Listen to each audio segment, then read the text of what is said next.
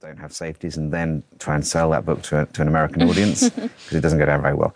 But since then, I've built a team of experts who help me make sure all the detail is absolutely correct.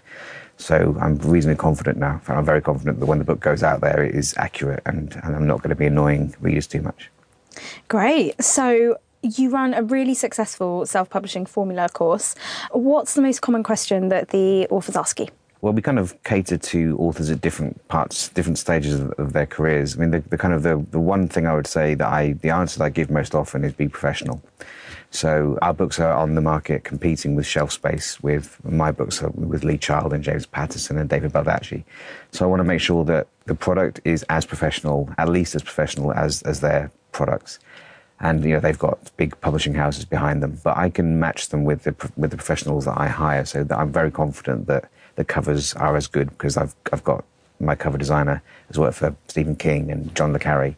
The interior is is as good because I've got a, a really professional editorial team. So it's that kind of takeaway. You, have got to think about who you're competing with, and that extends to you know using ACX for example to do audio um, book editions getting great narrators, making sure that everything is as you know, as pristine as you can make it, and then you can you can duke it out on equal terms.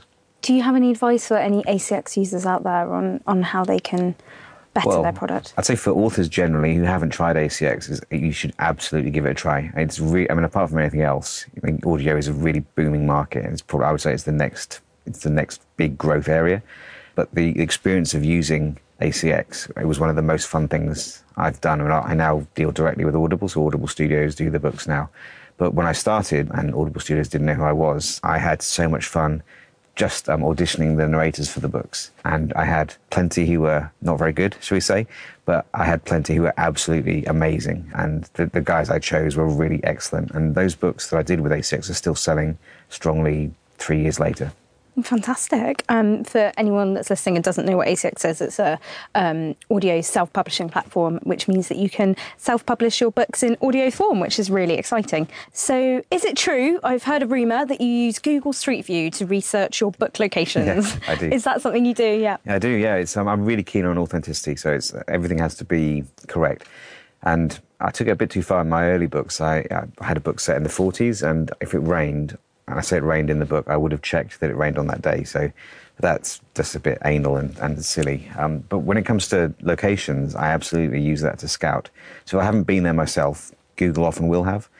My second book with Milton was a book called Saint Death, which was set in Juarez in Mexico, which at the time I was writing it was probably the most dangerous city in the world. The murder rate was ridiculous. The drug cartels were fighting each other. And I wasn't going to go there. You wouldn't have been able to pay me to go and research that. But weirdly enough, Google had sent their little white cars with cameras on the top. So I was able to, if Milton goes from point A to point B, I will effectively describe what I see as I'm going on that journey via Google Street View. So, I mean, that's just one of the amazing tools that we've got available to us as writers now to make research fun and, and easy to do. Yeah, uh, it's, it's fantastic and so great to see that the internet has evolved like that for, for self publishing writers. So, what's the longest that you have ever laboured over a book? Because I know that you kind of get at least two or three books out maybe a year. Um, so, um, yeah, have you ever kind of taken a few years to write a book? Yeah. The first book I self published was a book called The Black Mile, um, and that was the one that was really heavily researched in the 40s. So the language was authentic, and I would have read several, well, dozens probably of books set in the 40s and 50s to make sure that the diction was correct, the, the vocabulary was authentic. And that one took me, and it's also really heavily plotted, it's intricately plotted. Uh, that probably took me about two years to write, which now is just absolutely ridiculous. I mean, I probably will, I, this year I'm aiming to put out six books.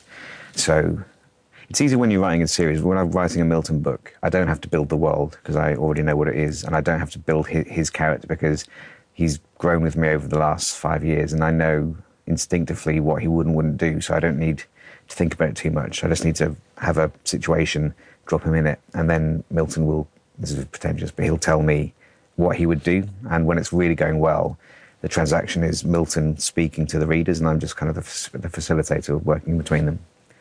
Um, Amazing. So that makes it easier. Yeah. Have you have you ever had writer's block, or can you give some advice to people that might might be experiencing I nev- that? I never have, um, and I mean there are reasons why I haven't. I think I'm, I'm so enthusiastic about the opportunities for writers these days. It's never been easier for writers to reach directly to readers and then get the kinds of things that I never got when I was traditionally published. So, emails from readers.